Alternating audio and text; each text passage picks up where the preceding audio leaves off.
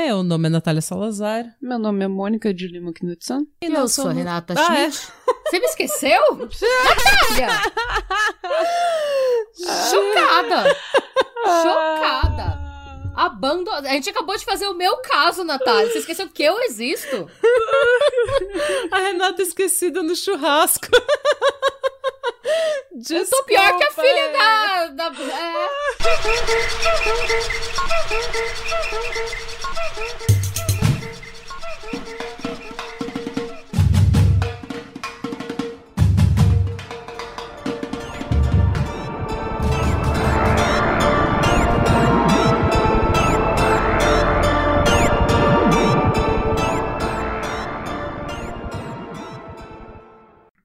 Comigo, nesta ligação do Google Meet, está a Mônica de Lima Knudsen e a Renata Schmidt. Ah, que bom que você lembrou que eu tô aqui.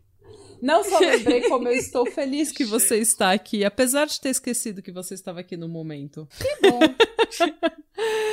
Olha, gente, eu queria fazer uma, uns comentários. É, primeiro comentário, muito obrigada a todas as mensagens que a gente está recebendo é, perguntando se a gente está bem, perguntando se nossa saúde mental ainda está em dia, se a gente está viva. Sim, gente, nós realmente andamos reclamando nos últimos tempos que nós estamos extremamente cansadas, caindo aos pedaços, mas é só porque no final de ano tem muita correria, principalmente no meu trabalho da Mônica, tem muita correria. Eu tô trabalhando todo domingo até o Natal, com exceção de amanhã, porque eu literalmente só mandei, eu toquei o foda-se, falei que não vou. Mas assim. Mas eu é, vou. É, é, a Mônica vai. É, ela vai no... Porque eu literalmente tive um surto. Mas assim, é realmente só a correria do dia a dia e às vezes fica muita coisa e a gente atrasa e a gente tem os melhores ouvintes do mundo porque ao invés de reclamar do atraso, vocês perguntam como a gente tá e eu queria agradecer muito pelo carinho e pela paciência e pela audiência de vocês. E é isso. Muito obrigada. Agora vamos ao crime. Quem é que vai contar um caso Sou hoje? eu. Sou eu. Sou eu? Sou eu. Quem é eu? Ai, sou eu, gente. Esse crime foi um. Eu tenho medo. Já não sei, já, eu não sei nem o que é, já sei que vai abalar meu psicológico. Não, pela primeira vez na televisão, pela Na primeira televisão? vez na podesfera, eu não vim com um pesadão, mas eu vim com um caso triste porque afinal de contas envolve assassinato, que é né, o que a gente tá aqui pra falar. Mas é, não é um pesadão. É, é um caso Eu não sei que... se eu acredito em você, viu, Natália? Ah, eu vou confiar desconfiando, porque, né? São escaldadas. As minhas gatas escaldadas estão com medo de água fria. Eu falo que não é um pesadão, elas não confiam em mim mais, gente. Será que a água vai ser fria ou será que não? Senti daquele sapo. Sabe aquele sapo na panela que. O sa sim, É. que você vai esquentando a água devagar. Eu tô sentindo que a gente vai sair desse episódio totalmente esgotadas, assim, com aquela cara de que nossa vida é uma comédia macabra de erros. Não, gente, olha só. Como eu venho fazendo já há algumas semanas, alguns episódios, esse também é um caso sobre de um livro que eu li no trabalho, que eu ouvi no trabalho, enquanto eu estava fazendo uma das 100 horas extras que eu fiz nos últimos, nos últimos meses. É, o nome desse livro é Love Lies, ou O Amor Mente. Na sessão mesmo? da tarde. Também Não. pode ser. Achei que era amor, mas era cilada. É. Achei que era amor, mas era fome. Queria um lanche. Meu açúcar tava baixo. É. Achei que era amor, mas era pressão baixa. Não, gente, infelizmente, é, é- é- esse livro é, chama O Amor Mente. Ele é de uma escritora chamada Amanda Lamb. E eu, sinceramente, não é o melhor livro de true crime que eu li, mas é um livro muito bem escrito. É, alguns escritores de true crime, às vezes eles não são tão bons, mas eles fazem um trabalho muito bom em pegar a sensibilidade do caso, a- o a- em transmitir o amor da família, em transmitir um, um espírito, sabe? Que nem aquele, aquele, fio, aquele livro que eu ouvi da Michelle Notek, eh, If You Tell, ele também era, era um livro super pesado, mas era um livro assim que tinha uma sensibilidade, um cuidado pra contar do caso, que acabam. Não sei, é uma, é uma coisa que fica bonita, sabe? Uma coisa que meio que te coloca no centro da experiência. E eu acho que ela fez isso muito bem nesse livro. É, apesar de o livro ser extremamente repetitivo, mas eu li para que você não precise ler. Ou eu ouvi para que você não precise ouvir. É, esse caso é um daqueles casos que eu tava falando agora antes da gente começar a gravar. Esse caso é um daqueles casos clichê clássico de true crime. Ai, meu Deus. Vai ser um serial killer. Tudo que você pensa. Não, tudo que você pensa quando você pensa em true crime, tudo que você pensa quando você pensa em Discovery é, ID, sabe? Discovery Investigation. Tudo que você pensa quando você pensa assim em Dateline. Uh, qual mais? Snap. 2020, sabe? Esses, esses, é, esses programas gringos. Assassinos perversos. É. Versão brasileira Herbert, Herbert Richard. então, é, esses Sabe esses programas assim de true crime gringo, de true crime americano, que tem todos os clichês? Esse caso tem todos os clichês, mas é um caso que eu acho importantíssimo a gente trazer por uma coisa, uma militância que eu vou trazer no final, uma, uma reflexão. Então, esse crime aconteceu na cidade de Cary, na Carolina do Norte. Você já sabe que é o sul dos Estados Unidos não vai vir muita coisa já sei boa. Que vai mas... dar merda. Você falou que não. Já sabe que vai dar merda. É sul dos Estados você fala, Unidos. Estados Unidos, você faz. É o hum. sul. ah. hum. Não, gente, mas nesse caso não teve racismo porque as pessoas são brancas, então tá tudo bem. O crime então tá tudo bem. Ai, tá tudo o shade, bem, tá gente, dentro, o shade. Bem, mas okay. assim, quando falou sul, eu pensei, eu pensei nos escravagistas, não, no, não é, na não. população negra. Sim, é isso que eu tô falando, mas nesse caso todo mundo é branco, então não é, o sul não fez nenhum trabalho ruim. O crime aconteceu em Cary, na Carolina do Norte, e é uma cidade extremamente calma. E ela foi eleita uma das cidades mais seguras da América, da cidade do, dos Estados Unidos. é. Veja bem, né? Well, é... well, well. Parece que o jogo. Mas assim, de um modo geral, o pessoal dessa cidade tem grana. A cidade inteira é classe média alta. Em 2001, 80% da população trabalhava em white collar jobs, que é tipo escritório, serviços bem pagos, trabalhos bem pagos.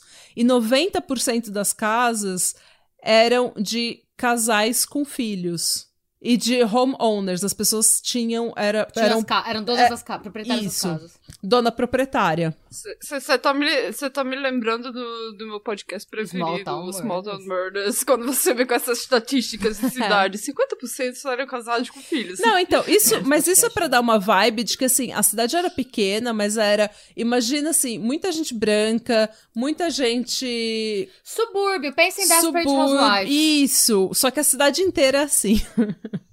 No dia 11 de julho de 2008, o casal Nancy e Brad Cooper que também são nomes extremamente brancos. Nossa, que nome é exatamente extremamente brancos. brancos da porra. Assim. Eu fico pensando assim, a família militar e eles Eles gostam de futebol americano. Não, peraí, olha é. só, eles na verdade, eles são do Canadá. Do Big White ah, North. Aham. É, e gente, Oi. o nome dele é Bradley Cooper. Bam, bam, bam. Sério, que nem o ator. que nem o ator, mas um tipo diferente de embuste. ok. Shade no Bradley Cooper também. Qual, qual a fofoca que você tem no ah, Bradley também Cooper? não sabia, ele é um embuste? Eu acho que ele é meio embuste, mas depois, eu não, tô, não tenho certeza, então depois a gente pesquisa e traz a, a resolução eu do caso. Eu sei que a namorada dele trocou ele por uma mina. Eu não sei oh. se eu julgo, porque eu não sei. Não, não julgo, eu não sei. foi só um fato, só joguei o fato que ele foi trocado eu, por Não, eu não sei se eu tô feliz por ela ou não, porque eu não sei se a mina é mais embuste que ele, mas eu acho que ele é meio embuste. Mas por quê? Por mas que vamos você ver. tem essa teoria? De algum lugar deve ter... Não, eu ouvi alguma coisa, mas eu não tenho certeza se eu tô confundindo ele com outro okay, ator ou tá não. Bom. Então, vou, vamos cortar essa parte da fofoca imprecisa. a fofoqueira em mim, sabe? A, fofoca, a fofoca, pra ela ser compartilhada, ela tem que ser precisa. Mas aqui só entre nós, off the records. eu acho que ele é meio, tipo, gosta das novinhas, sabe? Então. Ah, é. isso é real. Meio Leonardo DiCaprio, assim, eu acho o Leonardo DiCaprio bem embuste. Mas enfim. No dia. É, no dia 11 de julho de 2008, o casal Nancy e Bradley Cooper, que não é o ator embuste, mas é um outro tipo de embuste e que talvez não seja embuste, assim como o ator talvez não seja embuste, eles estavam numa festa da vizinhança, entre amigos, todo. Sabe aquele povo que fica sempre junto o tempo todo? Sim. Renata, pare de lixar sua unha pra edição, por favor, minha linda. Você tava lixando a sua no YouTube? Não, eu tava fingindo, eu, ia tava fingindo, eu tava lixando a ponta Ah, do dedo. Aham, aham. É, eu tô, eu tô toda cinemática agora, eu tô toda assim, sabe? Props. Era só um prop. Era só um prop. Tá bom. Ah, Então, vou ok. começar a frase de novo. No dia 11 de Então, no dia 11 de julho de 2008, o casal tava na festa da vizinhança, entre amigos. Sabe essas, essas vizinhanças em que, o- que todos os casais são amigos e daí eles Eu colocam as crianças pra brincar e é fazem essa aquela história. festa? Desperate Housewives. Total. Eu acho que eu sei qual é essa história, mas continua. Porque Tá. cérebro é falho. Eu não tenho a menor ideia. Então, então me, me conte, porque eu estou curiosa. Já tô achando da hora. Eu adoro treta no subúrbio. que todo mundo é cristão É. e anglo-saxão e protestante e dá merda. Adoro. Continue. Então, Conte mais. e daí tava todo mundo bebendo vinho, todo mundo se divertindo, todo mundo feliz. Comendo queijos, imagino. comendo queijos. É, isso era uma sexta-noite, então tava todo mundo sextando. No dia seguinte, no sábado de manhã, a Jessica Adam foi até a casa da Nancy, porque a Nancy tinha combinado com ela de pintar a casa dela às 8 horas da manhã. É. Então, o que já, já me diz que a Nancy bebia, mas não bebia tanto, porque pintar a casa de hangover, de ressaca, é uma tristeza, é, eu né? também pensei nisso. Ai, ou ela é aqueles bêbado que bebe pra caralho no dia seguinte tá novo. e Você não entende Porque continua gente minha a filha. Por isso, porque a povo? pessoa Também acorda e toma uma tequila. Uns povo de 20 e pouco anos que aguenta tudo, né? Não, ele estava todo mundo nos 30. Ah, ok. 30, 40. Então, assim, no dia seguinte, então, a Jessica Adam vai até a casa da amiga, porque a amiga ia pintar a casa com ela nas, às 8 da manhã e a amiga não apareceu. E daí a, a Jéssica falou: gente, que estranho, né? A Nancy não faz isso, a Nancy não combina uma coisa e não, não liga pra falar, pra dar satisfação. Daí ela foi lá, bateu na casa e nada da amiga. O Brad falou que a Nancy tinha ido correr com uma outra amiga. Mas a Jéssica imediatamente desconfiou disso, porque isso não era uma coisa que a, que a Nancy fazia. Ela jamais ia combinar de pintar a casa com você às 8 da manhã e às 9 da manhã não aparecer e daí ter. Porque ela tinha ido correr. E na casa da amiga. Porque ela tinha ido correr com outra amiga, sabe? Sem dar satisfação. É, e a amiga tinha. A Jessica Adam, ela tinha combinado de pagar a Nancy pra pintar a casa. E a Nancy tava precisando de dinheiro. Então ela não ia simplesmente não aparecer e correr, sabe? Sa- Sendo que ela tava precisando de dinheiro. Suspeixe. Muito. A Jéssica imediatamente ligou pro 91 pra emergência.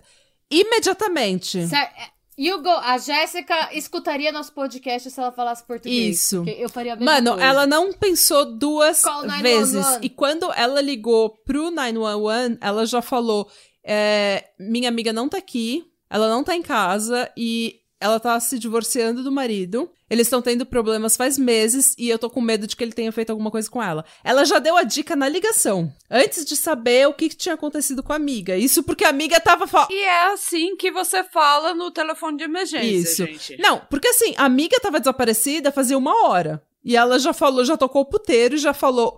Pode ser que o marido esteja envolvido. Então você já fica, né? Por É. que, que ela, tipo, imediatamente, sabe, chegou nessa conclusão? Daí a Jéssica ligou pra Krista, que é a irmã gêmea da Nancy, que morava em Alberta, no Canadá, junto com a família dela, junto com o resto da família da Nancy. A Krista ligou para os pais dela, Gary e Donna, e falou que a irmã estava sumida. Na hora, o pai dela olhou para a mãe dela e falou: Eu não acho que essa história vai ter um final feliz. Tá porra. A Krista também comentou com a irmã mais nova delas, a Jill, no mesmo dia, quando ela ligou para falar que a, a Nancy estava sumida, ela já falou: Eu não acho que a Nancy esteja viva. Eu não sinto mais ela. Ai, gente. E elas tinham uma conexão muito forte, elas falavam todo santo dia. As gêmeas, né? Mesmo gêmeas, aquela conexão de gêmeo, que já é uma coisa sobrenatural praticamente, e elas se falavam todo dia, e tanto que a, a filha da Nancy chamava a Krista de Mama Krista, porque elas eram literalmente iguais e elas eram tão próximas que a tia tinha o apelido de Mama Krista, tipo Mãe Krista. As buscas começaram e a vizinhança inteira começou a procurar. A cidade inteira foi atrás dela. E o Bradley? O Bradley, ele. Cadê Bradley Cooper? É, o Bradley Cooper, ele não participou exatamente de todas as buscas. Suspicious. Ele falou. Eu vou chegar no que, que ele fez no dia. Mas assim, as buscas começaram, a cidade inteira estava atrás dela. Dois dias depois, no dia 14 de julho, um homem que estava passeando com um cachorro encontrou o corpo da Nancy numa vala num terreno baldio. Ele achou que fosse um manequim? Porque ele sempre acha que é um manequim. Ah. Não. Ele relatou para a polícia que ele sabia que ela estava morta porque tinha corvo voando, sobrevoando o local. E isso é isso que eu tô falando, gente. É um caso muito clássico. O cara caminhando com um cachorro encontra um corpo de uma mulher branca desaparecida que tava se divorciando do marido. É exatamente todo episódio do 2020, do Dateline, de todos esses programas que a gente cresceu vendo. Falsidade.com. Ah. A Nancy tinha sido estrangulada. Hum. Também é um clássico hum, de é, morte. Também é um clássico. Crime passional. E, exatamente, é, é, bom você falar que estrangulamento é uma coisa que normalmente é um crime pessoal. A pessoa tem uma relação pessoal com a pessoa que está sendo estrangulada. Porque ela tá próxima. É um negócio que você faz próximo Além da pessoa. Do que é, é um crime que demora, demora alguns minutos pra pessoa estrangular uma outra pessoa. Quer dizer que a pessoa tem que estar tá muito e você olha nos olhos é, dela. Exatamente. Você vê ela morrer. É, você tá olhando nos olhos daquela morte. Então você tem tempo de refletir, então a pessoa deve estar num estado muito agitado pra, sabe, ficar 4, 5 hum. minutos enforcando uma pessoa. Ah. E daí começaram, então, meses de especulações sobre o que estava acontecendo na vida da Nancy e do Bradley. Porque o Bradley foi imediatamente e, obviamente, o primeiro Sim. suspeito. Sim. Primeiramente, ele era o marido, mas principalmente porque o Brad, o Brad não ligou pra polícia. Não participou de todas as buscas. Não ligou pra família da Nancy. Nossa. Não participou de vigílias. Ele participou de uma vigília, quando o corpo já tinha sido encontrado. E quando a família da Nancy chegou na Carolina do Norte, o que eles fizeram, assim, praticamente imediatamente depois que eles ficaram sabendo que a Nancy tinha desaparecido, eles entraram todo mundo no avião e foram pra Carolina do Norte. Quando eles chegaram na Carolina do Norte, o Brad mal falou com eles. Nossa, gente. Na vigília, logo depois da descoberta do corpo, dois dias depois, foi a única que ele participou. A mãe da Nancy, Dona, ela meio que falou, ela viu ele na vigília, isolado, sem ninguém por perto, sem fazer contato com ninguém, sem falar com ninguém. Ele tava só lá, só presente em corpo. E daí ela falou: Isso é ridículo, eu vou falar com ele. E ela falou que quando ela foi falar com ele, ela viu no olho dele que ele tinha matado a filha dela. Caralho. Assim que ele olhou para ela, ela falou: Ele matou minha filha. Tanto que a Krista, quando ela ligou para ele, quando ela ficou sabendo que a Jéssica ligou pra, pra Krista, a Krista ligou para ele. A primeira pergunta que a Krista fez no telefone foi: O que, que você fez com ela? Nossa. E daí, assim, por quê, né? Por que, que todo mundo já tava apontando pro Bradley antes dele ser apontado pela polícia como um suspeito? Não era só porque ele era o marido. Mas era. Vamos ter uma ideia do casamento deles, do que, que era o casamento dos dois. Os dois eram de Alberta, no Canadá. Já começa. Casa do Canadá, a gente acha que o Canadá é um país de boa, sempre dá merda no Canadá, né? Acontece muita merda no Canadá. Last Podcast on the Left, eles falam uma coisa muito certa, que todo mundo fala que, ai, canadense é tudo muito educado, extremamente educado. Eles não são educados. Eles são passive-aggressive. É muito diferente. Eles são extremamente rudes, mas enquanto os americanos são tudo afobado, escandaloso, eles são todo educados, sabe? Eles fazem com aquela entre, a linha, entre as linhas. Norueguês é exatamente igual. Ninguém na Noruega é educado como eles acham. A diplomacia da Noruega, a Noruega é conhecida pela diplomacia. A diplomacia é só passive aggressiveness. É só assim, passivo-agressivo, comentários que você tem que ler os, os insultos entre as linhas. O irlandês é assim também. Acho que é coisa de ah. europeu, será que não? E de canadense. Então, pode ser. O pessoal frio do norte. O pessoal do norte. A gente que é mais do sul é mais igual americano, mais escandaloso, porque a gente fala tudo na lata. a família da Nancy era uma família extremamente unida. Ela tinha uma irmã gêmea, a Krista, a Jill, que era mais nova, e o Jeff, que era o do meio. E. Ou mais velho, não lembro. É, o Jeff era policial. E assim, eles viajavam juntos, eles nunca tiveram problemas, eles não brigavam, era uma família que se ligava o tempo todo, era uma família que sabia de tudo, era meio Kardashian, sabe? Tava todo mundo junto e o tempo todo. O Bradley Cooper, não, ele não vinha de uma família tão unida, e ele era uma pessoa estranha. Uh, a gente sabe que aqui nesse podcast a gente não pode julgar muito gente estranha, porque tanto a gente quanto 90% dos nossos ouvintes também são. Mas ele era uma pessoa é, que a família considerava muito antissocial. Você até, muito se, se a sua família acha que você tem algum problema da cabeça, é porque você provavelmente tem. Não, não, a família da Nancy okay. achava ah, que. Ah, tá, a, tá. a, família da Nancy achava ah, que ele era muito antissocial. Então desculpa aí pelo vacilo, galera. Então, é, quando tava todo mundo reunido de boa, ele tava sempre em outro lugar, quieto. O que também, assim, pode ser que ele era uma pessoa extremamente introvertida, que é muito sensível a barulho, e gente muito extrovertida do lado dele deixa ele um pouco acho que desconfortável. Eu, que ele é canadense no... Nossa. É, mas ah, ela também era... Quer... Ah, não, uma pessoa... É. Qualquer coisa. Ele é que eu acho que tem uma, uma, diferença entre você ser muito introvertido e você ser esquisito. Eu acho que a gente tem alguma coisa. O nosso lado animal, eu acho que ele sente ameaça num nível que a gente não consegue entender conscientemente ainda. Eu acho que a uhum. família dela devia sentir, tipo, a ameaça a alguém do seu clã, sabe? Você não sabe explicar porquê. Eu acho que a gente que é. você olha você sabe, você sente o perigo e você não sabe porquê, mas você fica desconfortável, sabe? Tipo. Exatamente. Eu acho que é uma questão de vibe sabe? Você sente ali a pessoa, ela ou tá olhando muito no seu olho, ou não tá fazendo contato nenhum, mas ela não tem autismo ou nada disso, ela não tá no espectro, é simplesmente uma pessoa antissocial, sabe? E a Jill, a irmã mais nova, foi a única que se enturmou mais com ele e gostava dele. O resto da família achava ele meio estranho, mas assim, todo mundo tentou aceitar ele do jeito que ele era, é, respeitar. Que você gosta, tá lá, essa pessoa é. que eu escolhi, você vai fazer o quê, né? Você fala. É, e assim, todo mundo tentava respeitar o espaço dele, os limites dele, e tentava sempre enturmar ele em tudo que eles faziam. Quando eles moravam no Canadá, as coisas estavam super bem, porque a Nancy era uma mulher bem-sucedida, que ganhava o próprio dinheiro e tinha uma network enorme. Ela era extremamente social, gente. Ela era tipo social butterfly mesmo, ela era super popular, ela era linda, todo mundo gostava dela, ela estava sempre fazendo alguma coisa, ela era, sabe, super esportiva, sempre, sabe, outdoors, assim, gostava de sair, gostava de fazer tudo. E eles resolveram se casar. Porém, eles tiveram que apressar o casamento porque ele conseguiu emprego com a Cisco Systems. Eu já achei é, que ela estava grávida. Eu também pensei. Não, clichêzão. Não, ele no Canadá ele trabalhava como TI na IBM. E daí ele conseguiu um emprego melhor na Cisco Systems e ele teve que se mudar para Carolina do Norte. E a única forma dela ir legalmente para os Estados Unidos era casada. Então eles apressaram tudo e, tipo, em uma semana eles se casaram e se mudaram. Ah, foi um pouco parecido com o que eu fiz também. É. vir pra cá, sim.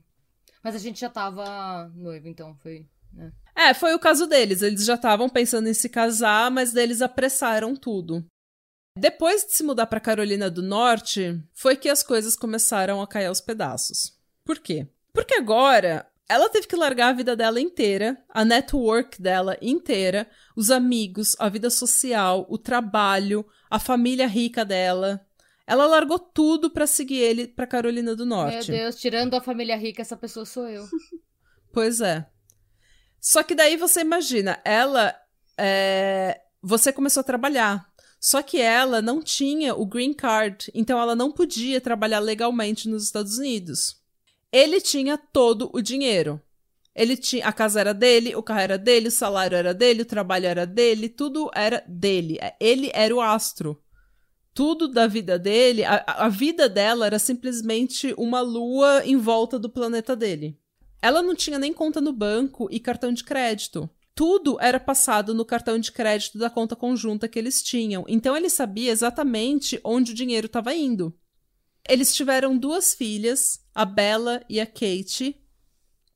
Vários amigos e familiares relataram que, eles, que ele trabalhava muito, ele nunca estava em casa. E tanto que ele mal conhecia assim, os gostos e as particularidades de cada filha. Tem uns relatos de que uma, uma vez eles estavam numa festa e ela tava puta com ele, porque ela ele falou que ia chegar um horário, chegou horas depois, e daí ela não tinha. Ela tava estressadíssima com as meninas, porque ela tinha cuidado delas a semana toda, ela tava querendo conversar com as amigas dela e relaxar. Ele chegou e daí ela falou: Você precisa cuidar das meninas um pouco para eu poder relaxar. E daí, quando Deu, tipo, 20 minutos e ele foi lá falar: Eu não sei o que fazer com elas, elas não param de chorar. A mais nova, Kate, não para de chorar. Nossa, e daí ela. E daí ela deu um esporro nele, na frente de todo mundo, falando: Porra, você é um homem adulto, ela é um bebê. Sabe? Ela é sua filha, você tem que saber lidar com a sua filha quando ela tá chorando. Existe uma coisa que se fala muito agora que chama incompetência planejada, ou incompetência é, proposital, que é quando um homem ele tá num relacionamento com uma mulher e ele se faz incompetente Pra não ter o trampo. Pra não ter o trampo. Então todo o trabalho fica na mão da mulher. Também então, conhecido assim. como a arte de meter o louco. Ah, é. Mas, olha, não, não pra desculpar isso, mas mulher também faz isso o tempo todo. Sim, sim, mulher também faz isso. Só que a questão é: vamos considerar, é, o homem, a mulher pede pro homem trocar fralda. Ele não consegue, ela vai lá e troca.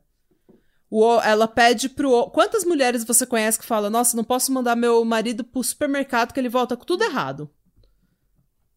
Exatamente.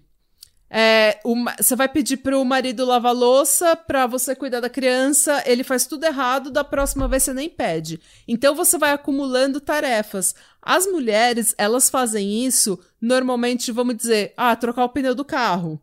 Só que quantas vezes numa semana você troca o pneu do carro e quantas vezes numa semana você lava a louça e troca uma fralda?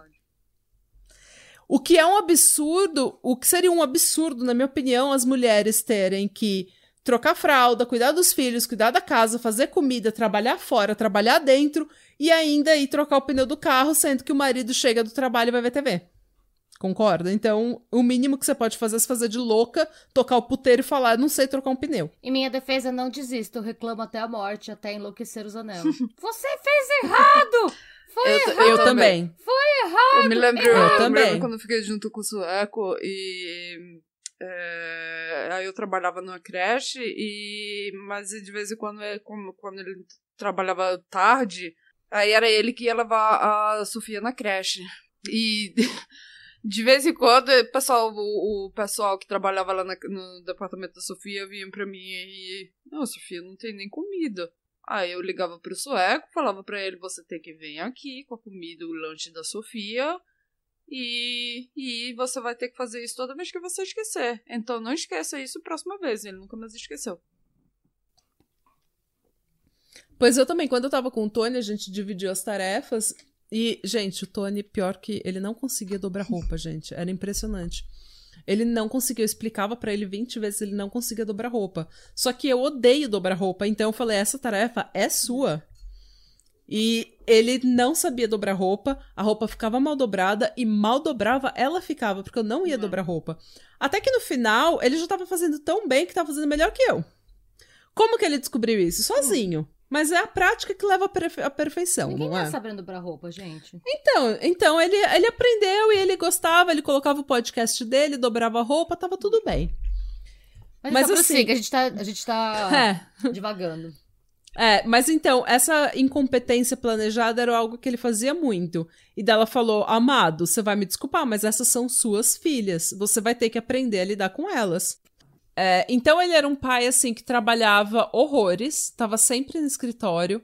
E quando ele estava em casa, ele não estava hands-on cuidando das filhas. Ele não, ele, ele não sabia. Ele estava. Não! Ele estava treinando tinha final de semana que ele treinava oito horas por dia. Academia? Porque ele. Não, porque ele queria fazer triatlo. Triatlo? Triatlo. É, ele queria fazer isso e ele tava treinando muito. Então tinha, tinha sábado que ele pedalava oito horas. E essa crise da meia-idade aí? Nossa, olha. Complicado. É, nos meses que eles. que Nos meses que antecederam a morte da Nancy, eles estavam com vários problemas. Em primeiro lugar, ele tinha vários affairs. Chocada. No início do casamento, logo no primeiro ano, a Nancy teve um affair. Um, mas foi uma parada mais emocional, assim, sabe? Good for her. Do que, do que sexual. E, mas era um momento que ela tava muito. Porque, assim, na verdade, como eles tiveram que apressar o casamento, eu acho que foi tudo muito rápido e ela não conseguiu digerir toda a informação, sabe? Foi tudo acontecendo muito rápido e ela deu uma de Kim Kardashian e quando deu 72 dias ela se arrependeu. Só que daí ela já tava casada e ela acabou conhecendo, numa viagem ela acabou conhecendo. Morou no outro país também, né? É, então. E daí ela, quando deu. Assim, quando tava, eles estavam mais ou menos um ano casados, é, eles, ela foi viajar com as irmãs e ela conheceu um cara e se apaixonou. E foi meio que amor, assim, de verão, mas ela tava decidida a largar o casamento dela. Só que eles se acertaram. Ele perdoou ela, falou que ele queria continuar com ela e que tava tudo bem. Só que assim, o casamento deles nunca foi exatamente monogâmico. Porque ele tinha affairs direto, incluindo com uma mulher que era amiga próxima da Nancy. Uma mulher chamada Heather. Muito amiga, né? Ele transou. Gente, ele transou com ela no closet da Nancy. Tipo, no quarto da Nancy. Mas, por exemplo, do cara do pinto maluco, né? Que sai enfiando o pinto em qualquer buraco que esteja. Eu sempre fico fascinada. Não, sabe, sabe o que eu fico fascinada? Esses caras, onde é que eles acham essas mulheres que, que voluntariamente vão no, no. Eu acho que esse tipo de cara, ele tem um perfil predatório que ele consegue identificar a mulher que tá vulnerável e a mulher que vai dar pra ele num closet da amiga. É, eu também acho. E a- eu acho que é isso. Eu acho que ele, ele sabe. Eu, não- eu acho que ele nem, nem sabe por quê, mas acho que ele identifica alguns sinais. Eu acho que é uma coisa bem instintiva. Se não me sabe? engano, eu não lembro agora direito, mas se não me engano, a Heather, ela tinha acabado de se separar. Então ela tava num estado vulnerável, sim. Ela tava vulnerável. É. Vai ser uma mulher vulnerável ou uma mulher que tem inveja da sua mulher e vai querer pegar o cara que você pega pra poder se sentir melhor com ela mesma. Pois é. Ele transou com ela e ele negou esse affair o tempo todo, mesmo a Nancy confrontando ele. E a Heather, uma noite, elas estavam bebendo vinho juntos e a Heather bebeu muito e a Heather confessou pra Nancy. Foi ela que contou. E daí ele negou, negou, negou, falou que essa mulher era uma louca, que ela tava querendo destruir a vida da A mulher Nancy. é sempre a louca, né? Pois é. É. Até que ele admitiu a traição, mas ele falou que foi uma coisa assim, só uma vez, e que depois ele ele não, não quis mais nada com Ele a Heather, ele se arrependeu. Ah. Só que depois Oh, na investigação. É, depois que a Heather contou tudo. Pois é. né? Só que depois da investigação, descobriram que esse affair durou ó, meses e que ele tinha, inclusive, é, confessado estar apaixonado pela Heather por um tempo. Conveniente também. Pois né? é. E ele também, ele viajava muito a serviço, né, a trabalho, e em uma dessas viagens para a Europa, ele voltou dizendo que eles tinham que se mudar para França. E daí a, a, a Nancy, meu filho, a gente já se mudou por causa do seu trabalho, agora você quer levar a gente para França. Isso eles já tinham filho. Algum deles falava francês? Não, eles já tinham filho, Não. caralho. Só que assim, mais tarde, a Nancy descobriu que ele tinha conhecido uma mulher na França e que ele tinha tido um affair com ela nessa viagem. Então ele já tava falando de, sabe, ir pra França simplesmente porque ele conheceu um amor de verão na França. Ele pegou uma mina e aí ele decidiu que era a hora de mudar pra França. É, pois é. Ele é muito volátil, né? Exatamente, Assim, ele é tipo, uma pessoa bem instável e ele, assim, ele não tem a menor consideração pela mulher dele. Parabéns pelas perspectivas de futuro. Pô, é, não só ele trai, como ele acha que mudar ela pra família, a fa- assim, mais longe da família dela, e as filhas dele pra França é pra simplesmente viver um affair com essa mulher é algo que é normal e aceitável. Mas é uma das etapas do ciclo do abuso, né? Que é a alienação. Você afasta Ah. a pessoa de quem gosta dela. Pois é. Mas assim, Já tinha eu imagino que afastado, esse, né?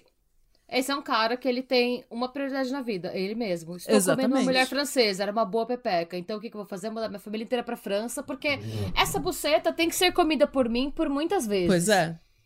E é isso que ele quer fazer. É. Já odeio. Nossa, eu odeio tanto esse cara. Nossa, ele eu é espero muito embuste. que- Tanto que assim, e se você pensar que ele tem duas filhas e tem sábado que ele treina oito horas.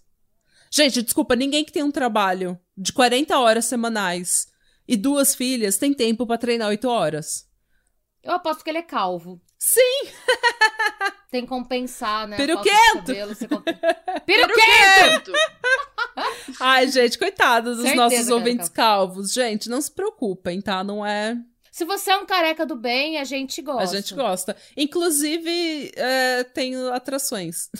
não, tô brincando. Eu tive dois ex... não, eu tive dois ex-carecas.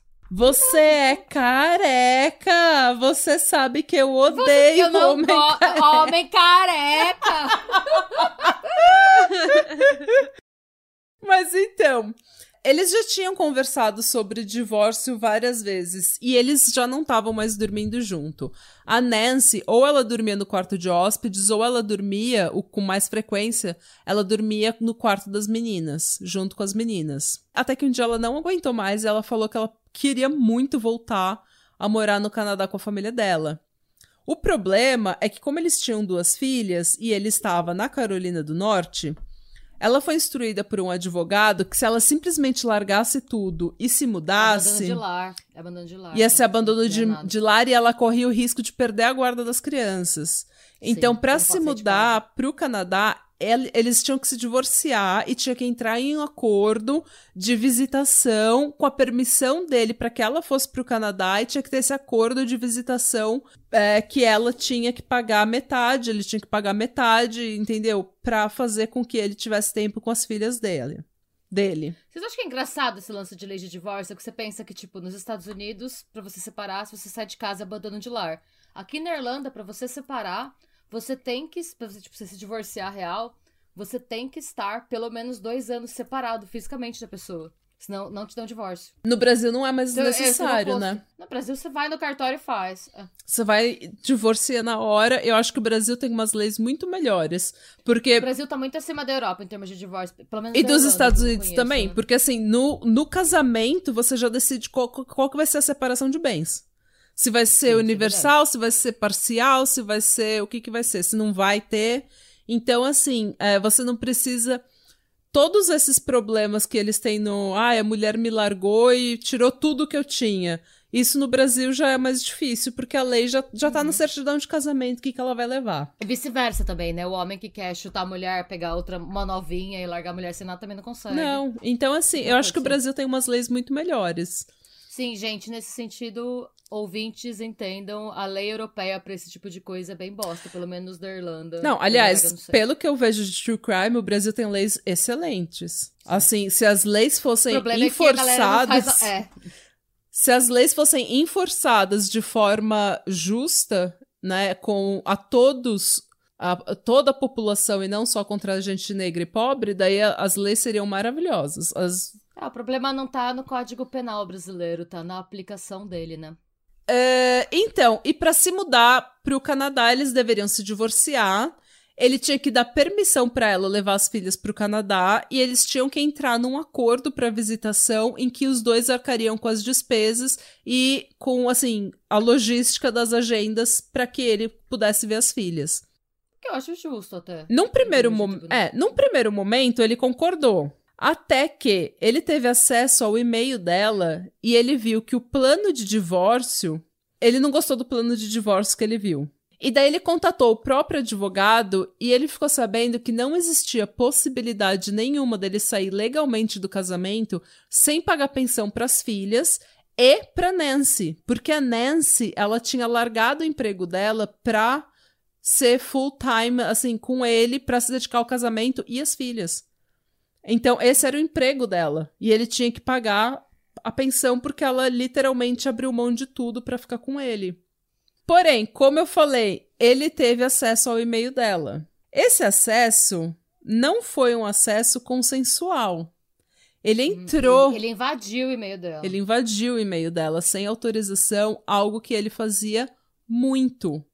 E ele era extremamente controlador, e vários amigos e familiares disseram que quando eles estavam falando com a Nancy no telefone, eles ouviam um clique E muitas vezes, quando eram assuntos mais sensíveis ou quando eles estavam falando sobre a vida dela, a ligação simplesmente caía. Uhum. E vamos lembrar qual era o trabalho dele. Ele trabalhava na Cisco Systems. O que, que é a Cisco Systems? A Cisco é uma empresa que começou com roteadores de grande porte para empresas. Só que no final dos anos 90, quando começou a internet banda larga começou a surgir, eles investiram muito dinheiro em VoIP, que é tipo Voice over IP, que é basicamente telefonia em banda larga. É quando você junta telefonia e computadores e através da internet você facilita a comunicação. É, e todos esses dados, hoje em dia é muito fácil você conseguir dados de ligações, você sabe quando a pessoa mandou um, um text, quando a pessoa mandou uma mensagem, quando a pessoa deixou um voicemail, tudo isso é possível porque a nossa telefonia é toda digitalizada hoje em dia e daí você tem é, você tem uma rede de dados, você tem um, um, uma base de dados de tudo que está sendo feito. Feito, sim. Ela também nos anos 90, ela investiu muito em acesso remoto e segurança de dados. O que significa que ele podia sim acessar as ligações dela. Que ele podia sim estar tá ouvindo as ligações dela, mesmo quando ele não estava em casa, quando ele estava no escritório ou em algum outro lugar, porque ele tinha como eu falei, a Cisco investiu muito dinheiro em acesso remoto, tecnologia de acesso remoto. Isso não seria legal, em teoria? Sim. Ele tá... Mas. Então, assim, ele controla todo o dinheiro e ele dava uma quantia de dinheiro para ela toda semana. O que normalmente, segundo ela, era insu insuficiente para comprar comida e o que as meninas precisavam. Então, no final, ela já não tinha acesso a cartões de crédito. Ele dava em dinheiro, uma quantia para ela em dinheiro, para ela passar a semana. Essa quantia era insuficiente e ela tinha que fazer mágica para se virar durante a semana. No final, segundo a Krista, para abastecer o carro dela com gasolina, ele ia junto com ela, abastecia, ele passava o cartão e sem ele ela não podia abastecer o carro dela. Nossa, gente. Também segundo a Krista, a irmã dela, no final, a Nancy já estava com muito medo dele, porque ele estava muito controlador. E ele, tendo descoberto que ele não ia poder deixar as meninas, ele não ia poder sair legalmente do casamento sem pagar pensão para as meninas e para ela, ele começou a ficar muito estranho. Ele já não concordava mais que ela ia pro Canadá, ele já não concordava mais em levar as meninas pro Canadá. É, ele chegou a sugerir que cada um ficasse com uma menina. Tipo, per, é, Parent Trap, sabe? Tipo, uma coisa ridícula. E daí, assim, a Nancy começou a ficar realmente muito nervosa e realmente com muito medo dele. Como não ficar, né? Exatamente. E ela, mesmo sendo uma mulher de classe média alta, ela não tinha um centavo no bolso, gente. Ela tava completamente presa naquele não, país. Ele tinha controlado tudo. Ela tinha, ele tinha abuso de novo, o ciclo do abuso. Ele tinha isolado ela, ele tinha controlado as comunicações dela, ele tinha controlado o dinheiro dela ele tinha controlado as filhas dela. Segundo a Christie também, ela estava com tanto medo que no final ela dormia no quarto das meninas, com a porta trancada, de calça jeans com a chave do carro no bolso. Preparada para fugir no meio da noite, para correr. Só faltou estar tá de tênis. É. Só pula com os Adidas no chão e corre pro carro, né? E ela também mantinha os passaportes das meninas no carro dela. Porém, meses antes dela morrer, poucos meses antes dela morrer, ele encontrou uma desculpa para entrar no carro dela, tipo, ah, vou pegar não sei o que no seu carro. E quando ela foi ver depois. Os passaportes não estavam mais lá. Isso, ele tinha pegado e escondido os passaportes das meninas. Ai, filho da puta. É. Em 2008, tipo, um mês antes dela morrer, a Nancy foi pra praia, pra uma praia na Carolina do Sul, junto com a família inteira porque a família dela era, a família dela era dessas, como eu falei. Eles eram unidos, viajavam todo mundo junto. E os pais dela tiveram que pagar por tudo, porque ela não tinha um centavo no bolso. Ela não tinha um centavo no nome dela. Ai, que humilhante, né? Eles pagaram por tudo. E assim, eles, eles falam, nossa, a gente. Claro que a gente pagou por tudo, era nossa filha, sabe? Tipo. Sim, mas a pessoa fica assim, a pessoa fica preocupada. Ah. Né? Claro que vai fazer isso. Faço é, minha família, meu filho ou minha filha, claro que eu quero Também a pessoa, mesmo, mesmo ela tendo dinheiro, os parentes vão querer gastar dinheiro nos netos claro. e, e... É. Mas assim, mas assim, como parente você fica Você fica preocupado, né? Tem... E assim, é, é, uma mulher que no Canadá, gente, ela tinha uma vida maravilhosa. Ela tinha amigos, ela tinha uma vida social, ela era bem sucedida no trabalho dela. Ela trabalhava na IBM, sabe? Eles conheceram no trabalho. É, a família diz que nessa viagem ela já era assim. É, uma sombra, sabe? Do que ela era. Ela já não era quem ela era. Ela estava estressada, ela estava cansada, ela estava desmotivada, ela estava triste. Quando ela se despediu, ela falou pro pai dela: Eu só quero ir para casa. E começou a chorar.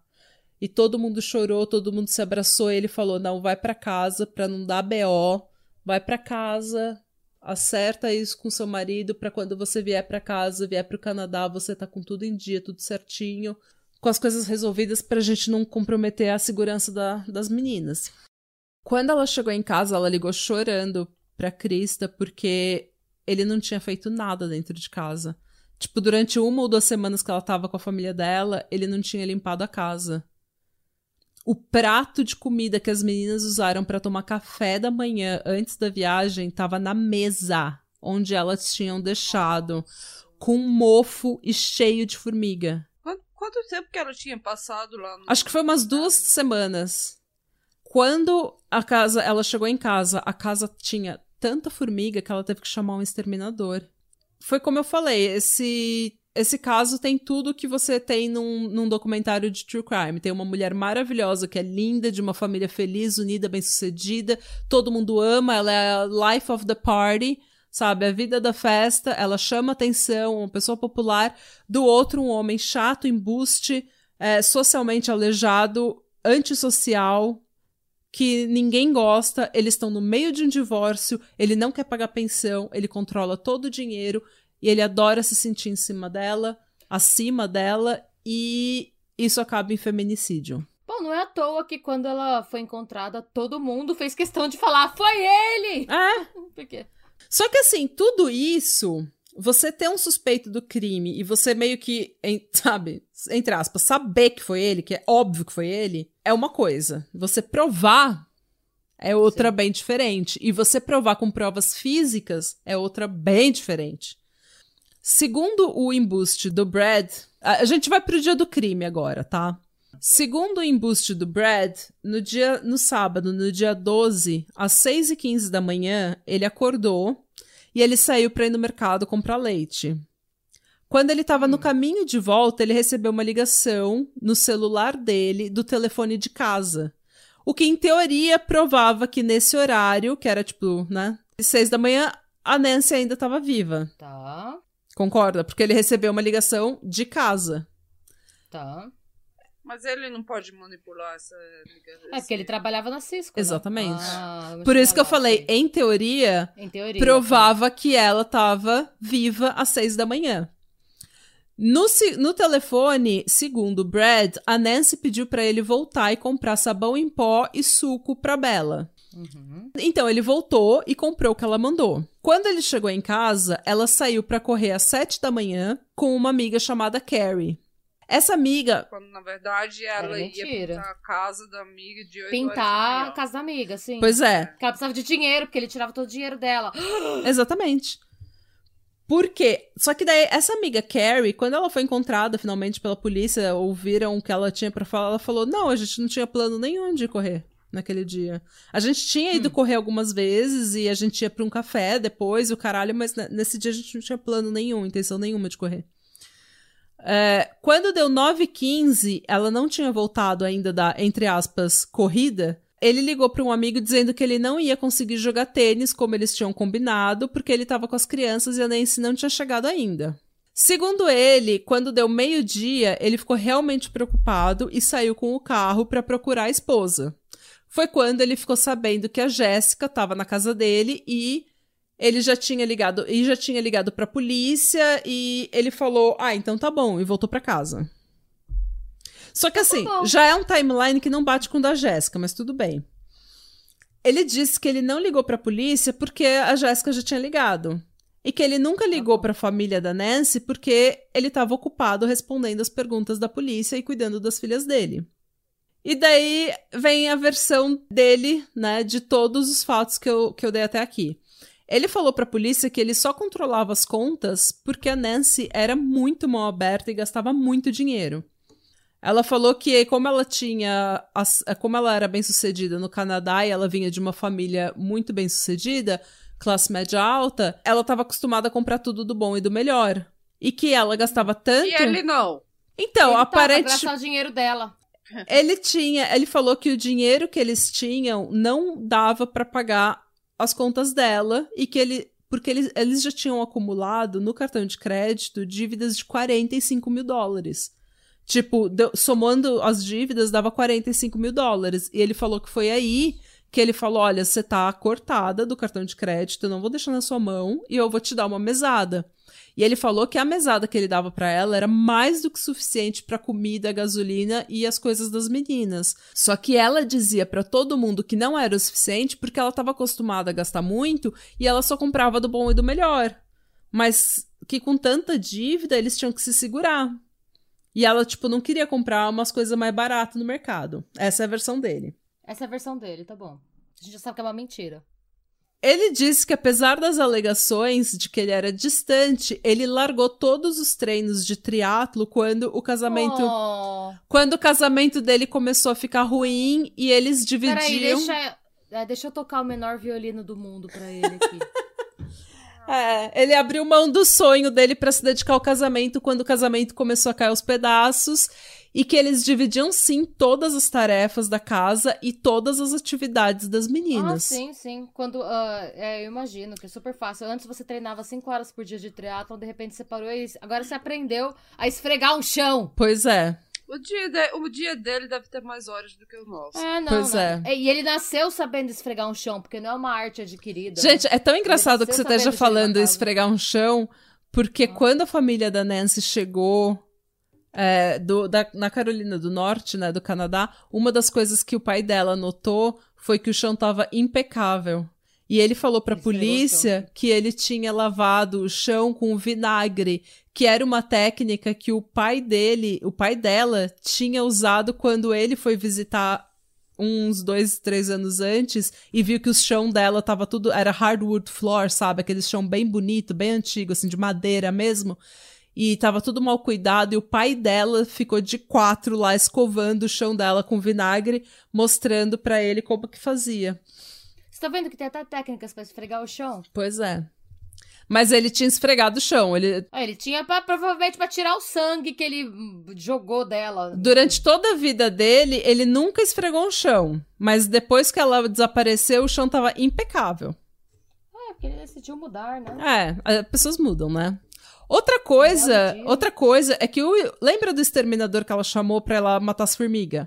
Ele falou pra. Ele já tinha trabalhado com eles antes, e ele falou que a garagem daquela casa era uma zona. Tinha de tudo. Tanto que os carros não estavam dentro da garagem, estavam do lado de fora. Porque dentro era uma zona. Não tinha espaço para os carros dentro da garagem.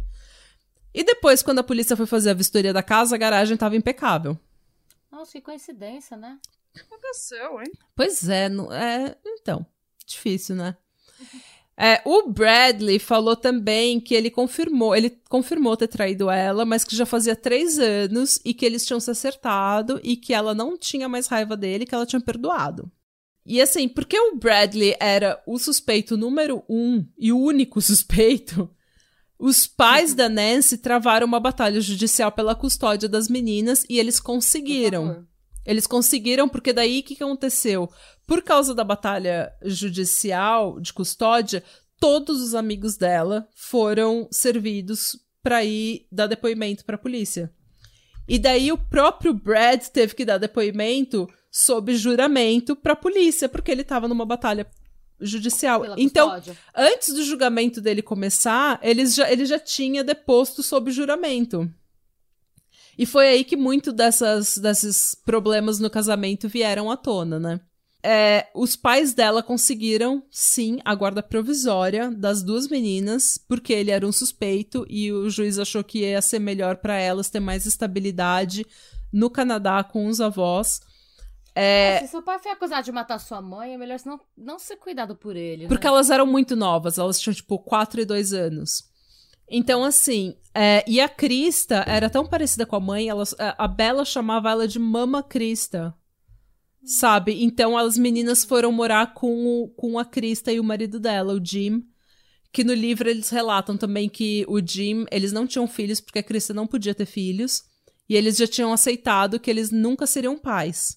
Só que na hora que as meninas se mudaram, o Jim se transformou no melhor pai. Tipo, parecia que ele já nasceu sendo pai, sabe? Ele já nasceu sabendo como ser pai. Foi, é, muito, é muito emocionante isso no livro, gente. Por isso que eu falei, ela, ela tem uma sensibilidade muito grande na hora que ela comenta os, o crime, que ela meio que te coloca na situação, sabe? E vamos às provas contra ele, contra o embuste, porque tá se armando o caso contra ele, a polícia não acha nenhum outro suspeito. Então, as provas. O vestido que a Nancy tinha usado na festa no dia anterior tinha sido lavado. Ele confirmou ter lavado o vestido da Nancy. Hum. Lembra que ela ligou para ele, entre aspas, pedindo sabão em pó? Ele tinha comprado tá. sabão em pó. Ele falou que quando ele chegou em casa e ela foi correr, ele foi fazer. A... Ele foi lavar roupa. Uhum. Nunca tinha lavado é roupa na vida. sabe que homens são compulsivos por lavar roupa. O que todo homem mais gosta de fazer é, lavar, é enfiar roupa na máquina. Sábado de tá manhã bom. ele tava lá. Vou cuidar das duas uhum. filhas enquanto ela corre uhum. e vou lavar roupa. Eu não conheço um homem que gosta de colocar roupa na máquina. Eu não conheço ninguém que gosta de colocar roupa na máquina. Esse vestido que ele lavou, é, ele era dry cleaning only. E ele era caro. E a Nancy era extremamente caprichosa com a casa dela. Então, e com as roupas dela, com as coisas dela. Então, ela jamais ia largar o vestido dela, sabe, tirar o vestido dela da festa e jogar no cesto de roupa com todas as outras roupas para acabar na máquina. Ela ia levar pro dry cleaning ou, né, pra lavanderia, ou ela mesma ia fazer um outro processo. Então já começava por aí. A polícia não achou nenhum outro suspeito, como eu disse, que pudesse ou ninguém que pudesse confirmar com 100% de certeza que viram ela naquele dia saindo para correr. Tinha uma velha que falou que viu ela naquela manhã saindo para correr e que essa velha tentou ligar para a polícia várias vezes e ela falou que a polícia ela, essa velha falou que a polícia nunca ligou para ela e que ela a polícia cagou pra velha. E daí ela decidiu falar diretamente com o advogado de defesa do Brad, que obviamente ouviu a velha. Provavelmente, a impressão que eu tive no livro é que essa velha era aquelas velhas chata da, da vizinhança, que é fofoqueira Sim. e que tá louca pra conseguir um bico nesse, nesse drama todo, sabe? Pra conseguir um trabalho. Por quê? Porque tanto a mídia, tanto a, a, mídia do Canadá, a imprensa canadense e a imprensa americana tava inteira nessa cidade agora. Todo mundo era o burburinho. Todo mundo sabia quem a Nancy era, todo mundo sabia quem o Brad era, e a impressão que eu tinha pelos relatos no livro é que essa velha tava louca para se infiltrar nessa investigação e ser a Star Witness, sabe? Ela a testemunha. Aparecer, Ela queria aparecer. Sim, sim. Era uma velha fofoqueira mostrada. Uma velha fofoqueira mostrada, ok. Por isso que a polícia provavelmente. Ela deve ter falado com a polícia, a polícia e não batia, sabe? O timeline, não batia as coisas. E da polícia falou: não, não foi ela que você viu. E depois ela ficou ligando, enchendo o saco, e a polícia, velha, para. Você falou qualquer merda, para de encher o saco, sabe? É, a gente tá investigando a morte de uma mulher branca, é nossa prioridade. a gente não tá falando de um jovem negro que a polícia matou, a gente tá falando de uma mulher branca, minha velha. Ai, meu Deus. Shade, sim. A Nancy sempre usava uma corrente de diamante que a família dizia que ela nunca tirava. Só que quando ela, o corpo dela foi encontrado, nenhuma corrente estava no corpo dela. Hum. Então eles especulavam que ele tinha arrancado, porque era ele que tinha dado essa, essa corrente para ele, para ela, e eles especulam que ele tinha tirado para vender. A gente tudo pobre, né? É. Todos os amigos e os familiares deram os depoimentos que eu falei, né? De todos os problemas que eles estavam tendo. O porta-mala do carro dele estava limpo, diferentemente do resto do carro. Só o porta-mala estava limpo. Okay. O carro tava nojo, o resto tava ok. É, isso, o porta-mala estava limpo. Ele falou que foi porque ele, que foi porque ele derramou gasolina no porta-mala, então ele teve que limpar porque tava um cheiro muito forte. E daí, tipo, ele tinha comprado gasolina, sabe, pro cortador de grama ou whatever, e daí ele derramou e teve que limpar. Conveniente também, né? Muito conveniente. Os assentos dos bebês, sabe? Porque aquele assento de bebê Sim, que você tem que colocar no carro, a cadeirinha. A cadeirinha tava sempre no carro da Nancy. As cadeirinhas agora estavam no carro dele. O que ele disse que foi porque quando ele foi procurar a esposa dele, ele colocou os assentos da crianças, das crianças no carro dele pra poder procurar a esposa porque ele tava muito preocupado. Só que a polícia falou: Amado, se você tá preocupado com o desaparecimento da sua esposa e você sai correndo desaforado, sa- des- des- louco pra procurar ela, você não vai perder tempo tirando os dois assentos do carro dela pra colocar no seu. Que quem já teve cadeirinha no carro sabe que é um trabalho filho da puta instalar aquela cadeirinha de uma forma segura e é um saco. Sim. Eu tenho menos sim. vontade ainda de ter filho só de pensar nessa cadeirinha.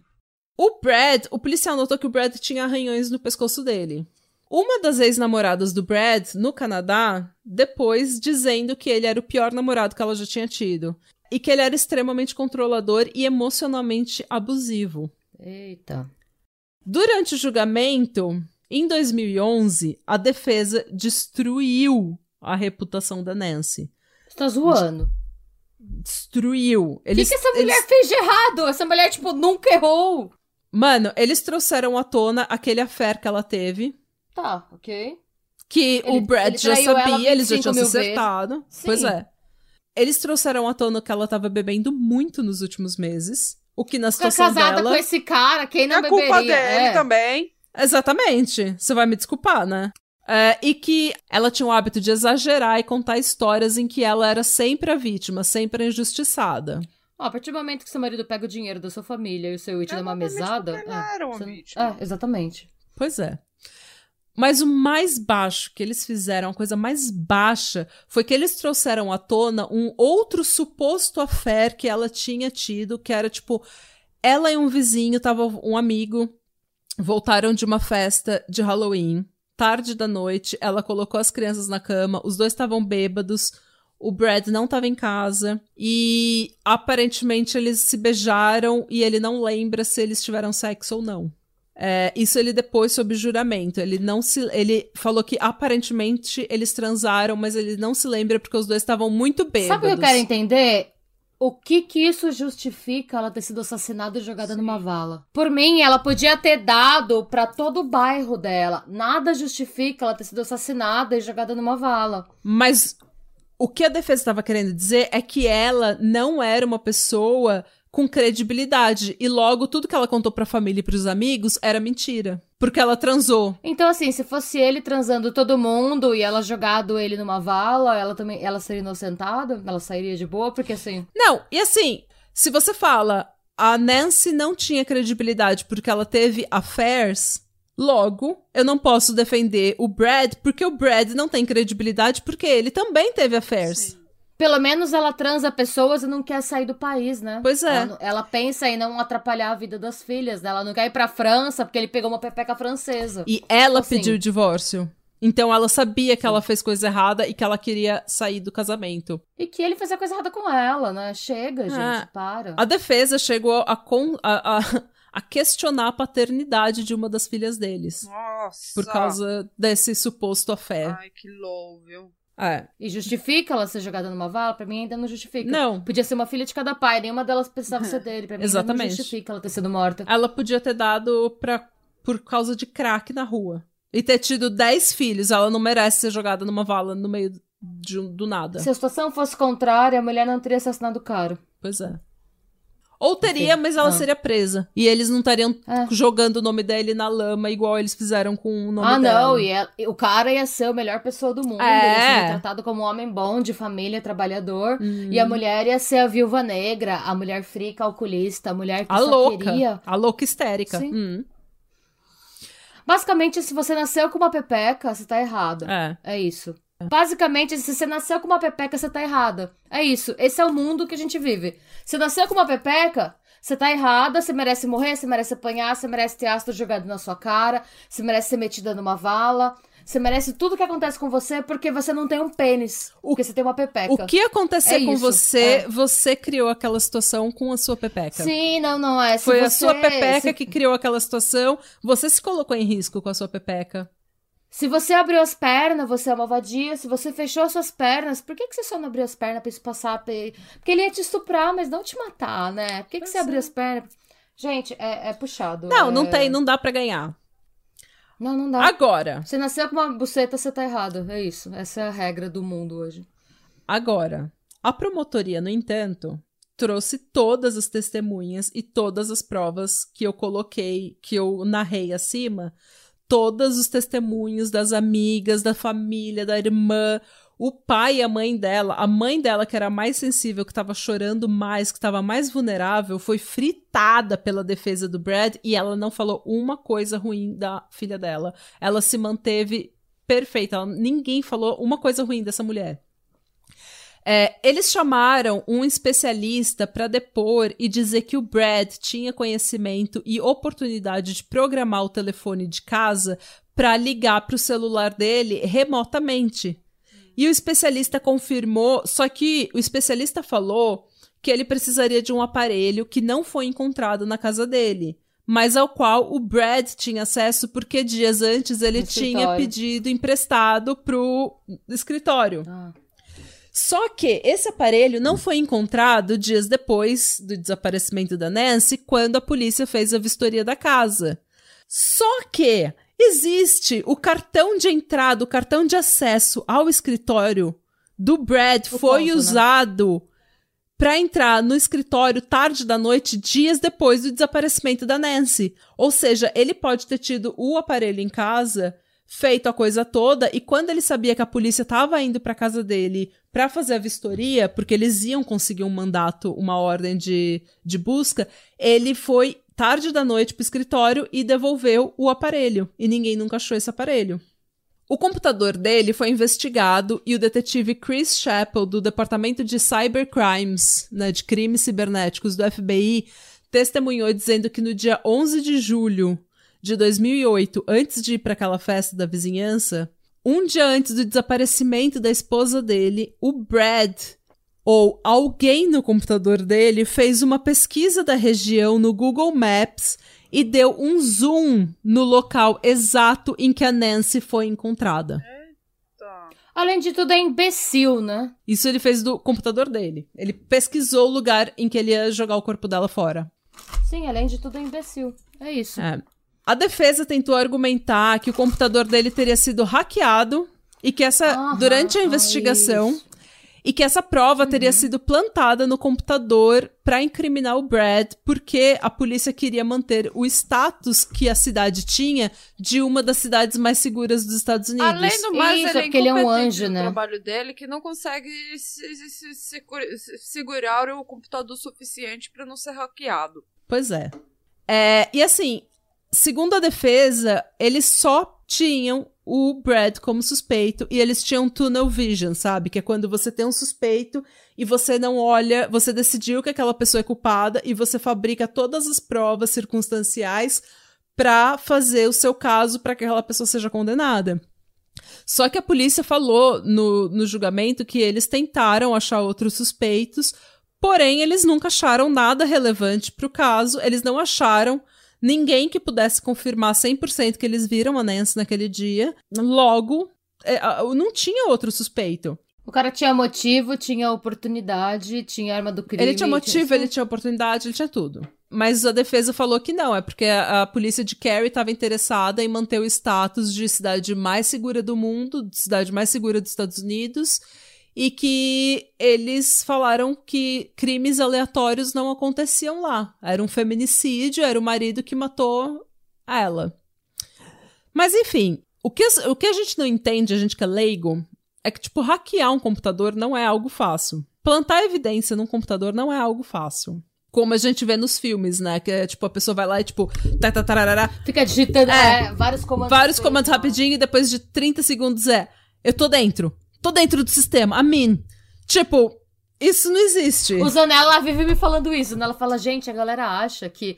Tipo, porque ele é desenvolvedor, né, meu marido? Hum. Então, ele desenvolve sistemas e ele trabalha para um banco. E ele fala que a galera fala com ele, que ainda não trabalha na área, como se ele conseguisse digitar umas coisas no computador ele fosse entrar no sistema de segurança do banco. Ele, mano, eu trampo no banco, e eu trampando no banco, eu não consigo roubar o banco. Claro, mas não consigo mexer em nada que tá lá. Ele falou, então você imagina alguém de fora que você fala, não, vou digitar essa meia dúzia de coisa aqui, eu vou entrar no Não, ele falou, mano, não é, não é fácil. Tipo, não. Às vezes pra você invadir um sistema, você precisa de uma equipe de tipo umas 50 pessoas pra invadir um banco. É, exatamente.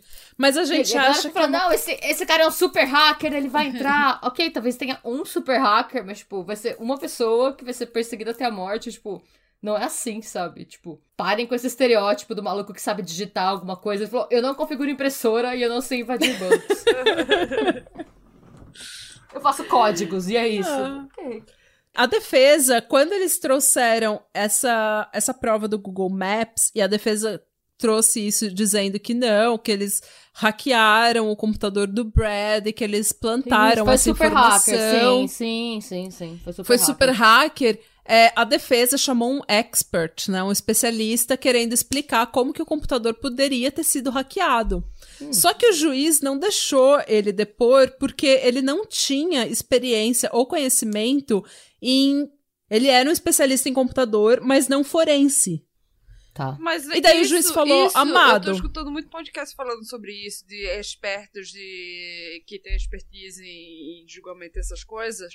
O que qualifica uma pessoa para dar um depoimento como, como experta em algum caso? Especialista. Especialista. É não é, não é que você tenha estudado para ser juridicamente especialista de algum. É você tiver extenso conhecimento de fatos já relatados ao. ao é, mas isso depende do número do estado. Dependendo do é, estado. É, depende muito do estado. Mas assim, a promotoria da Carolina do, do Norte. A, a promotoria da Carolina do Norte falou o que é um expert. É alguém que tem experiência, educação, formação ou uma habilidade acima da média em algum tipo de conhecimento, em algum tipo de área.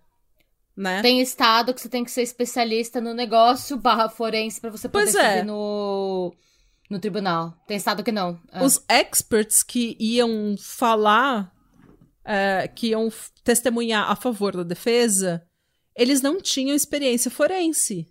Eles tinham conhecimento em computadores, mas eles não tinham experiência forense. Eles nunca tinham feito a é, examinação forense, o exame forense de um computador. Então, eles só, o juiz falou que eles só iam confundir o júri. Eu não sei se eu concordo bem isso, porque acho que aí vai do, do, que o promotor pergunta, né? Porque eu entendo que quando você tem uma especialização em alguma coisa forense, você vai estar tá mais familiarizado com os, o jargão do tribunal. Mas se o promotor sabe perguntar, porque a diferença é, tipo, o computador do fulano foi invadido, é diferente de você perguntar, o computador do fulano poderia ser invadido no dia tal e tal. Então são. É, não, não mas, mas então. Bem, pra... Mas são. O, o juiz não achou que seria relevante, porque eles não têm experiência relevante pro caso, para um caso tá, criminal.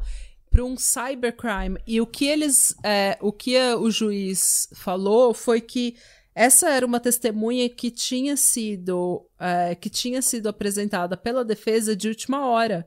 Então ela não estava na lista de testemunhas que foram pré-aprovadas para o julgamento tá, e o juiz resolveu não deixar. Tá, tá bom. E assim foi. O Brad foi condenado por assassinato em primeiro grau por uma decisão unânime do júri.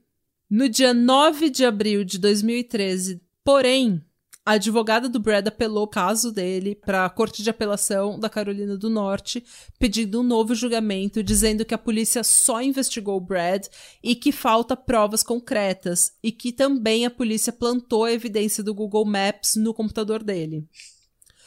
E daí vamos aos argumentos da defesa, então, para inocentar o Brad. É, o computador dele foi, foi coletado de forma indevida e armazenado em um laboratório que não era seguro, ao invés de estar num armário de evidência seguro, como as outras evidências. Porque quando você tem as evidências. É, na, na, na, na, na.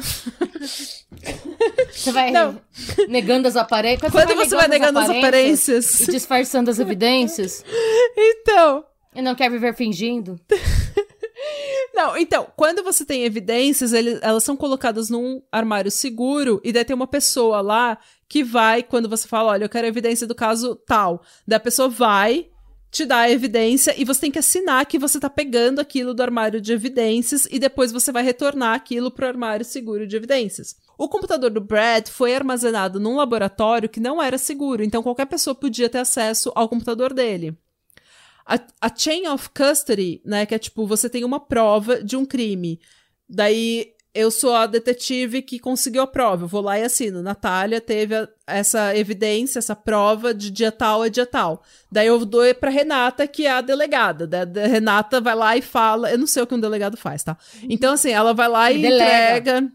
É, e daí ele, a Renata, que é a, sei lá, do caso, ela vai lá e assim, a Renata teve esse- essa evidência no sob o a custódia dela do dia tal ao dia tal. E assim vai. A chain of custody, né, essa custódia, essa corrente de custódia foi quebrada. Eles não têm a informação completa do que, que aconteceu com o computador dele é, nos dias em que ele estava nesse laboratório. O FBI só teve acesso ao computador dele seis semanas depois da coleta do aparelho. Então, durante seis semanas, esse computador ficou nesse laboratório que não era seguro e que, por vários dias, quem estava a custódia desse computador não foi, não foi reportada. É, especialistas, e daí a gente faz entre aspas, porque especialistas encontraram vários documentos, senhas e horários modificados. O que a promotoria falou que é porque eles não têm experiência em forense e, portanto, eles não sabem é, como que isso funciona, como que esses horários podem ser lidos.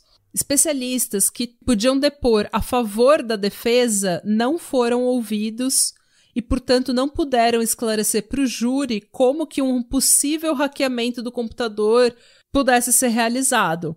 Então, o júri ouviu só o lado da promotoria e não da defesa. E daí, é claro, porque o Brad é um homem branco de classe média alta, em setembro de 2013, apenas cinco meses depois da apelação, Cinco meses! depois da apelação, a corte decidiu que iria anular a condenação dele por homicídio de primeiro grau.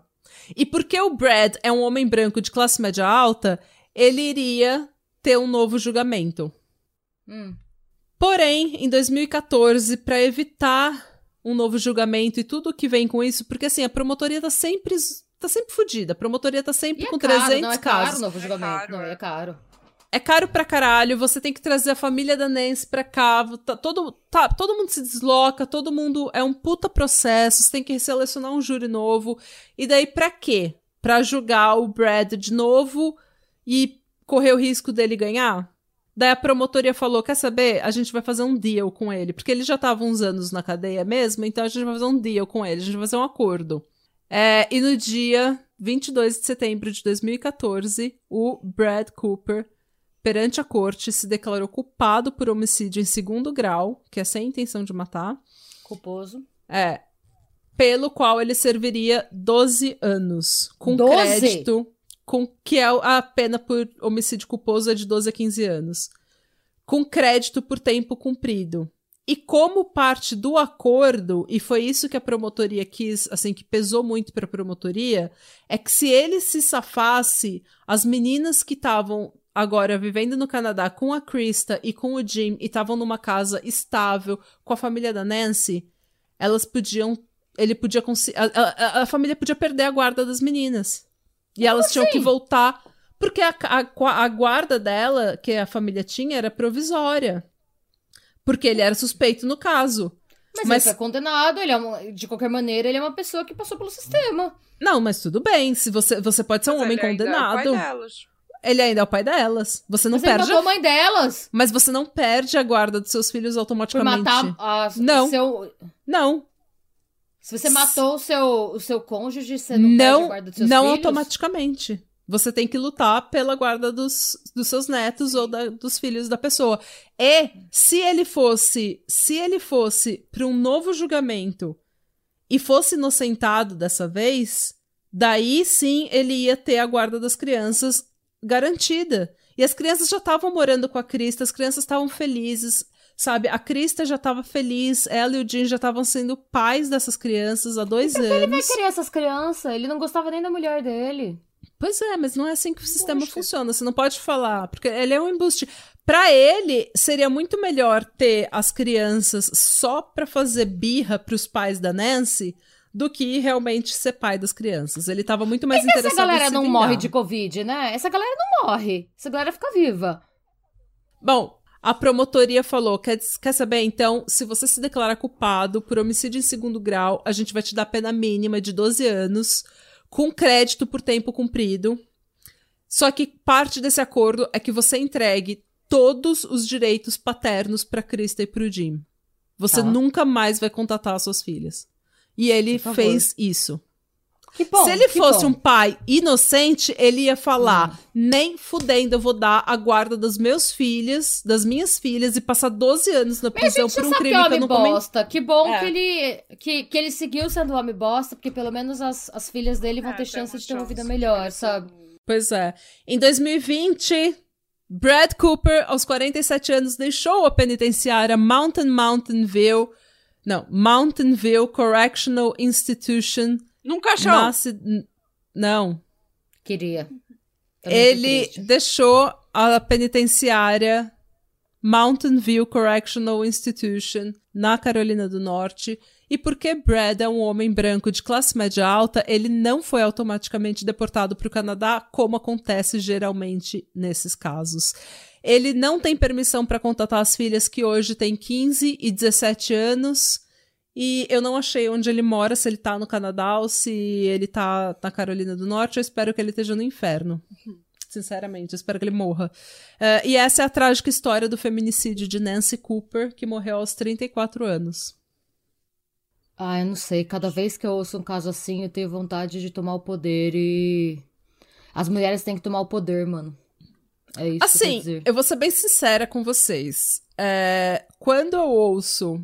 Porque eu já li muito sobre. E já ouvi muito podcast, muito documentário sobre, é, sobre condenações ilegais e condenações errôneas, erradas, né? Quando eu ouço que o computador foi coletado de forma indevida, a corrente de custódia foi quebrada e o FBI teve acesso ao computador só seis semanas depois da coleta do aparelho, e que durante esse tempo ele ficou num, num laboratório sem segurança, ao invés de um armário de evidência, e que o júri não teve a oportunidade de ouvir a defesa dos. A defesa. É, eu, sinceramente, eu não, eu não gosto de como o caso foi conduzido. É, eu acho sim que a polícia teve tunnel vision. Eu acho sim que a polícia só se focou no Brad. Eu acho sim que a polícia não, não pesquisou outros suspeitos. Pelo que eu li no livro, pelo que eu ouvi, pelo. Eu acho que eles realmente se focaram no marido dela. E eu acho que esse caso não foi bem investigado. Eu acho que a polícia fez um trabalho péssimo nesse caso.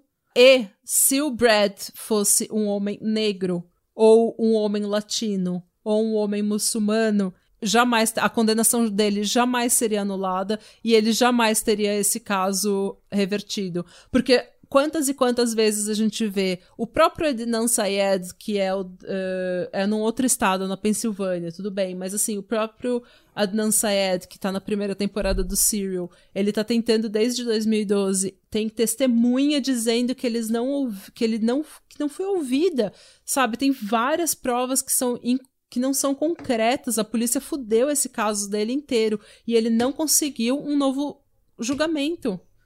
Ele consegue e quando ele dá um passo, eles vão lá e dão dois pra. Sabe? Ele tá sem recurso nenhum mais, quase, porque ele não consegue sair da cadeia. Sabe? Mas assim, ao mesmo tempo, eu não acredito no Bradley, porque eu acho que se ele fosse uma pessoa inocente, ele não teria dado a guarda dos filhos dele. Se ele fosse uma Sim. pessoa inocente, ele não teria aceitado essa condição do deal. Ele não teria aceitado essa condição do acordo. E ele não é uma pessoa que precisou fazer o acordo por questão financeira. Sim. Porque os pais dele gastaram tudo que eles tinham, mas ele ainda era um homem branco de classe média alta. Então, assim, ele. Sinceramente, eu não acho que ele teve esse. Ele fez esse acordo com a promotoria para evitar um novo julgamento por causa de dinheiro. Eu acho que ele fez isso porque ele queria a liberdade dele acima da guarda das filhas dele. E não é, é inconsistente com o que ele sempre foi. Ele sempre é uma pessoa que só pensou nele mesmo, né? Por que, que você vai esperar que ele vai fazer diferente agora? Pois é. Então, nesse caso, apesar da, apesar da investigação ter sido fodida, apesar da polícia ter feito um péssimo trabalho, apesar de, dele merecer, na minha opinião, infelizmente, um novo julgamento, porque eu acho que infelizmente ele merecia, é, eu não acho que ele seja uma pessoa inocente. E ele tá livre é uma tragédia. E pau no cu dele. Ah, é difícil, né? É tanto caso parecido que a gente fica até. Não tem nem o que falar. Eu só tô cansada de, desse tipo de coisa, sabe? Eu tô exausta com esse tipo de coisa também, mas eu acho que esse é um caso, como eu falei, esse é um caso que tem todos os clichês do true crime e que é, ah, é mais um feminicídio de uma mulher branca, tudo mais. Só que assim, tem uma coisa muito importante que eu não sabia, eu não tinha pensado nisso, uma perspectiva diferente que eu fiquei sabendo no livro. O pai da, da Nancy e a mãe da Nancy, eles começaram uma fundação, tipo uma é, é tipo uma organização para ajudar mulheres de classe média alta a saírem de relacionamentos abusivos. Porque Legal.